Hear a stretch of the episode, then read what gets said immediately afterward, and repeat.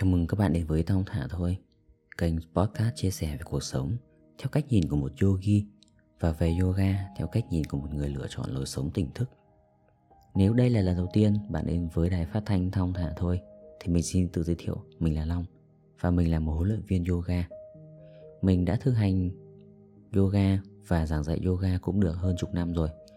Sau một khoảng thời gian chẳng ngắn và cũng chẳng dài ấy thì mình thấy rõ ràng cái sự tác động của yoga lên cơ thể, tinh thần và đời sống của mình là rất tích cực. Chính vậy mà mình đã làm ra kênh podcast này với mong muốn là chia sẻ tất cả những gì mình biết về yoga cho tất cả mọi người.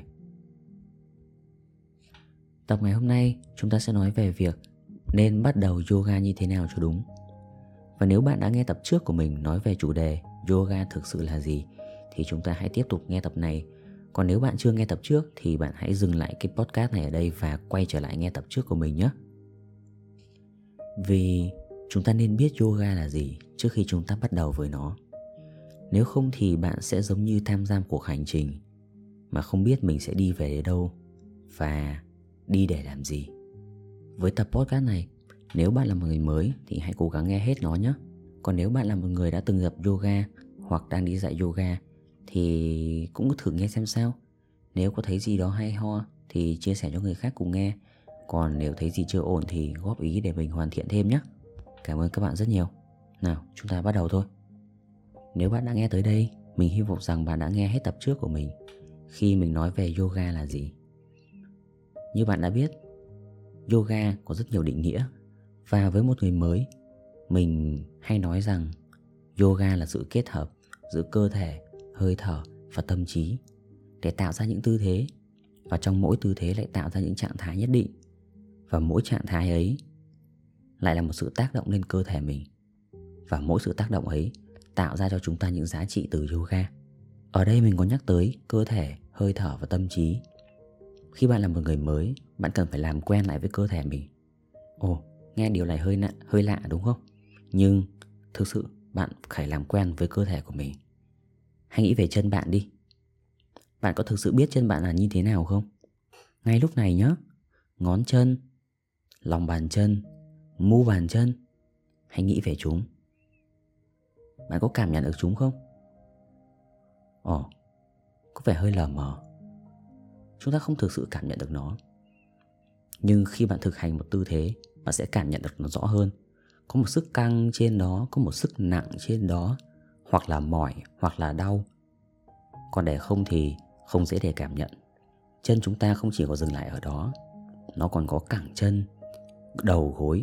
Gối thì có phía trước gối, phía sau gối. Đùi, có đùi trước, đùi sau. Có hông, có mông. Có rất nhiều phần trên cơ thể mình. Và nếu bạn muốn luyện tập yoga nâng cao, bạn cần phải cảm nhận được tất cả những điều ấy. Vì sao? Khi bạn cảm nhận được chúng, bạn mới có thể kiểm soát được chúng. Luyện tập là kiểm soát cơ thể mình. Khi bạn có thể kiểm soát được từng phần cơ thể, tức là bạn đang kiểm soát được cả cơ thể mình. Và khi bạn kiểm soát được cả cơ thể mình thì bạn sẽ tạo ra được một tư thế tốt nhất. Một tư thế tốt nhất sẽ tạo cho bạn nhiều giá trị nhất. Đó là lý do vì sao mà bạn cần phải làm quen lại với cơ thể mình, để cảm nhận chúng, rồi dần kiểm soát được chúng. Nhưng đó mới chỉ là 1/3. Chúng ta còn có hơi thở. Bạn cần phải kiểm soát được từng hơi thở của mình. Có những lúc bạn sẽ hít sâu, thở chậm. Có những lúc bạn sẽ để cho hơi thở từ từ, chậm rãi. Có những lúc bạn để cho hơi thở trở nên nhanh. Và đôi khi bạn phải để cho nó ngắn. Bạn phải cảm nhận được từng hơi thở vào ra. Rồi, cuối cùng là tâm trí. Bạn không thể luyện tập mà nghĩ về gia đình, nghĩ về người thân, nghĩ về công việc, nghĩ về bạn bè, nghĩ về việc tối nay ăn gì, ngày mai ra sao. Bạn sẽ không thể kiểm soát tốt được cơ thể và hơi thở nếu bạn không có sự tập trung. Chính vì vậy, trong khi quá trình luyện tập, bạn cần phải giữ cho tâm trí mình tập trung vào cơ thể, hơi thở. Bạn biết mình đang làm gì. Và mình gọi đó là quá trình thực hành tỉnh thức trong yoga. Ban đầu bạn sẽ cảm thấy khó khăn trong quá trình thực hành. Khó khăn để làm quen, khó khăn để cảm nhận, khó khăn để kiểm soát. Nhưng luyện tập là vậy. Bạn cần phải bắt đầu luyện tập mỗi ngày. Dần dần bạn sẽ kiểm soát cơ thể mình tốt hơn, rồi kiểm soát hơi thở và kiểm soát được dòng suy nghĩ của mình tốt hơn. Nói chung là hãy cứ khởi đầu với một cách đơn giản, thong thả. Đừng vội vàng. Đừng cố gắng ép cơ thể mình vào một tư thế khó. Đừng cố gắng ép cơ thể mình thực hành những điều mà mình không thể. Mình hay ví dụ với học viên yoga của mình rằng việc luyện tập yoga nó giống như việc bạn đi mua một chiếc áo vậy. Bạn mặc chiếc áo đó lên người, bạn cảm nhận nó, xem có vừa với mình không, vai có vừa không, chiều dài có vừa không. Bạn vận động thử xem nó có thoải mái không, màu sắc, kiểu dáng có phù hợp với mình không. Và để làm được việc đó, bạn phải hiểu chính bản thân mình, hiểu cơ thể mình, biết mình muốn gì. Và để từ đó, bạn chọn cho mình được một chiếc áo tốt nhất. Trong quá trình luyện tập yoga cũng vậy, bạn cần phải hiểu cơ thể mình, biết mình muốn gì, khả năng của mình đến đâu, để rồi lựa chọn cho mình một tư thế phù hợp nhất. Tư thế tốt nhất chính là tư thế phù hợp nhất. Đừng cố gắng bắt cơ thể mình giống với người khác. Hãy cảm nhận chính cơ thể mình, để rồi từ đó làm cho mình trở nên tốt hơn mỗi ngày. Tạo ra cho mình một tư thế phù hợp nhất với mình. Sau một quá trình luyện tập, mọi thứ của bạn sẽ trở nên tốt hơn, thì tư thế của bạn, cái cách thực hành của bạn cũng sẽ trở nên tốt hơn. Đừng vội vàng, hãy thong thả thôi. Giờ thì bạn đã biết cái cách để chúng ta bắt đầu với yoga rồi chứ. Hãy chậm chậm, hãy từ từ, hãy thong thả. Và để tìm ra được một lớp tập thì bạn hãy tìm xung quanh nhà mình. Không nên đi xa quá. Một địa điểm gần với chỗ bạn làm hoặc một địa điểm gần với nơi bạn ở sẽ rất thuận lợi cho bạn di chuyển, thuận lợi cho bạn luyện tập.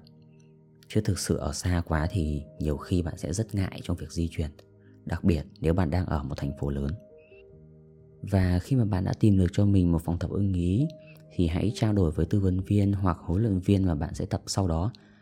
Nói cho họ biết kinh nghiệm của bạn, mong muốn của bạn, bệnh lý của bạn nếu có, để họ có thể tư vấn cho bạn một cách tốt nhất, lựa chọn cho bạn cái lớp tập phù hợp nhất để bắt đầu.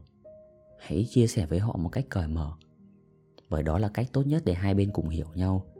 Và hai bên cùng hiểu nhau rồi thì chúng ta có thể tìm ra cho mình được một cái phương án tốt nhất. Và sau khi đã tìm được phòng tập, đã tìm được cái lớp tập, hãy bắt đầu vào tập thôi. Có thể huấn luyện viên của bạn sẽ tư vấn cho bạn những thứ mà bạn cần để bắt đầu buổi tập. Nhưng ở đây mình cũng sẽ chia sẻ với bạn 4 thứ mà bạn nên có để tham gia một lớp tập. Đó là thảm, trang phục, nước và khăn. Mình sẽ nói về trang phục trước nhé. Hãy chọn cho mình một trang phục gọn gàng, có thể co giãn và thấm hút mồ hôi. Một bộ trang phục thoải mái và phù hợp sẽ giúp buổi tập của bạn được thuận lợi hơn trong quá trình thực hành. Tránh gặp phải những khó khăn mà trang phục mang lại, như quá chật, quá rộng. Mặc trang phục rộng thì thoải mái thật đấy, nhưng có những tư thế bạn sẽ không muốn quần áo của mình bị rộng đâu, vì nó có thể làm lộ những phần cơ thể bạn không muốn. Và khi đó bạn sẽ không còn tập trung nổi cho quá trình luyện tập nữa.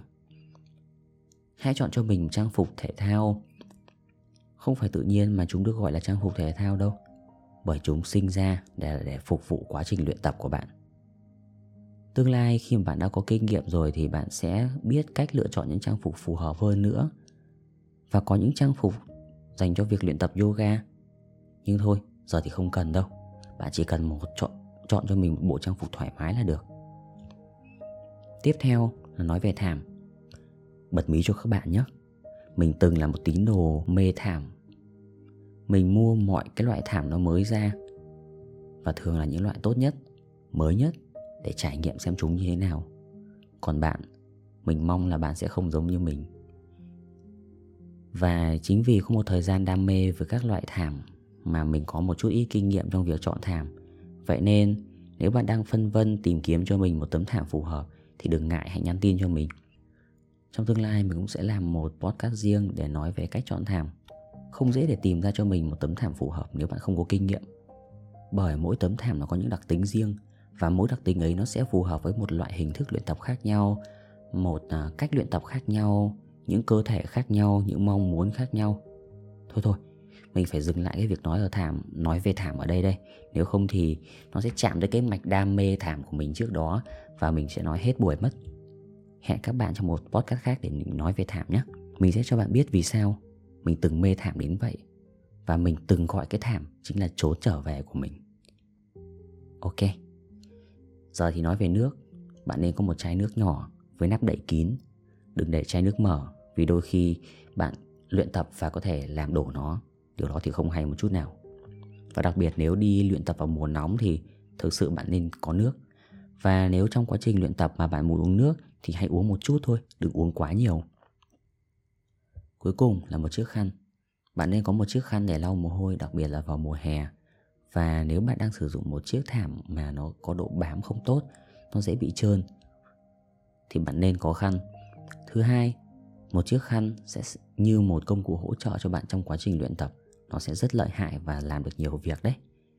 Hẹn các bạn trong một podcast khác khi mình nói về những dụng cụ hỗ trợ trong quá trình luyện tập nhé.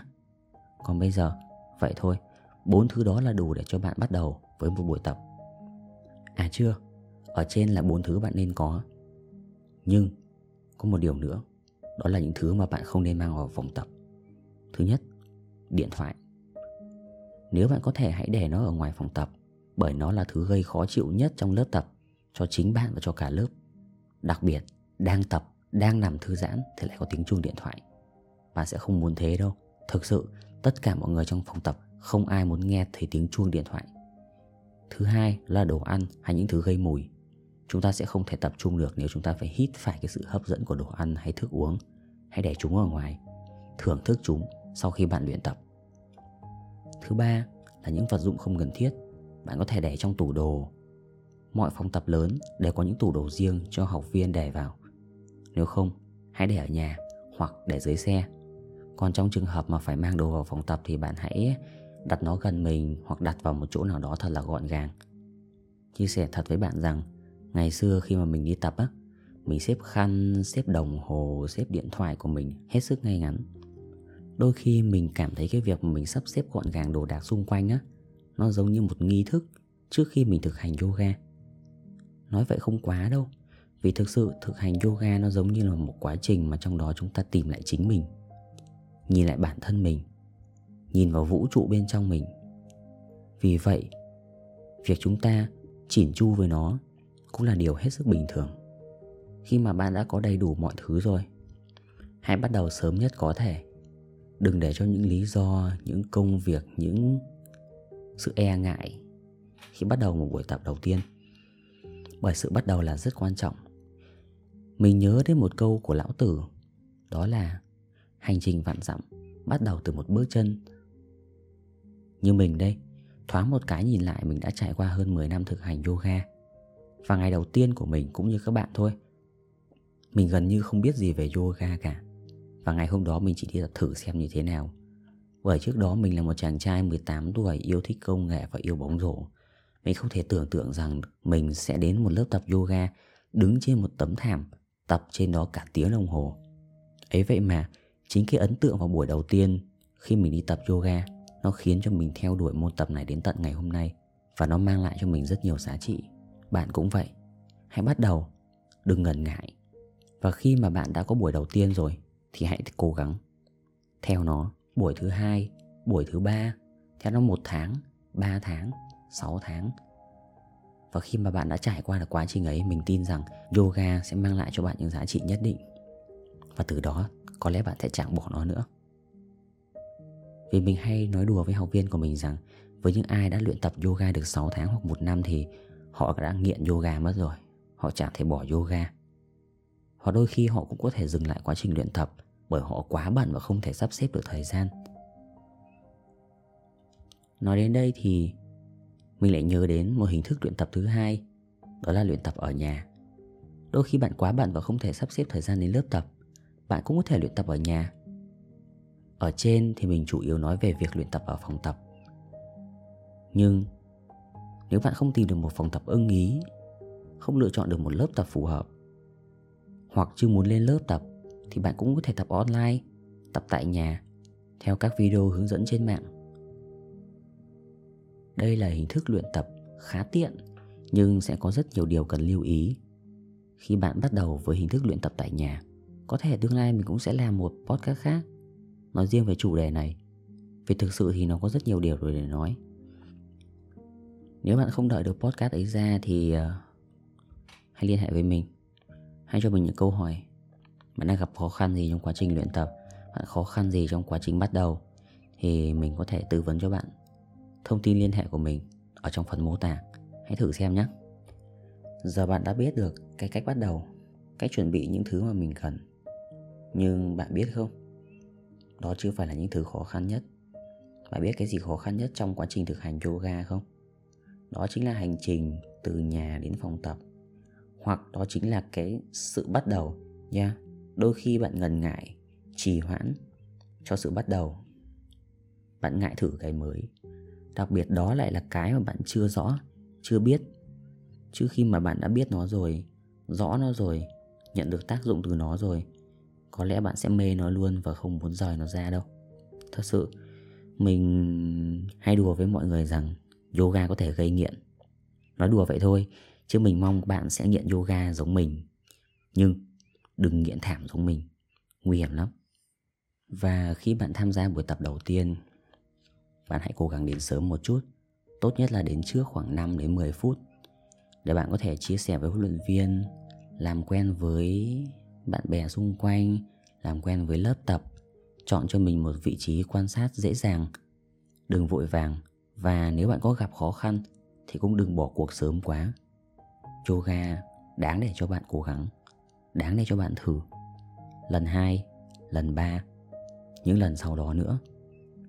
Khi bạn quen với nó rồi, bạn sẽ thực sự thích nó nếu nó phù hợp với bạn.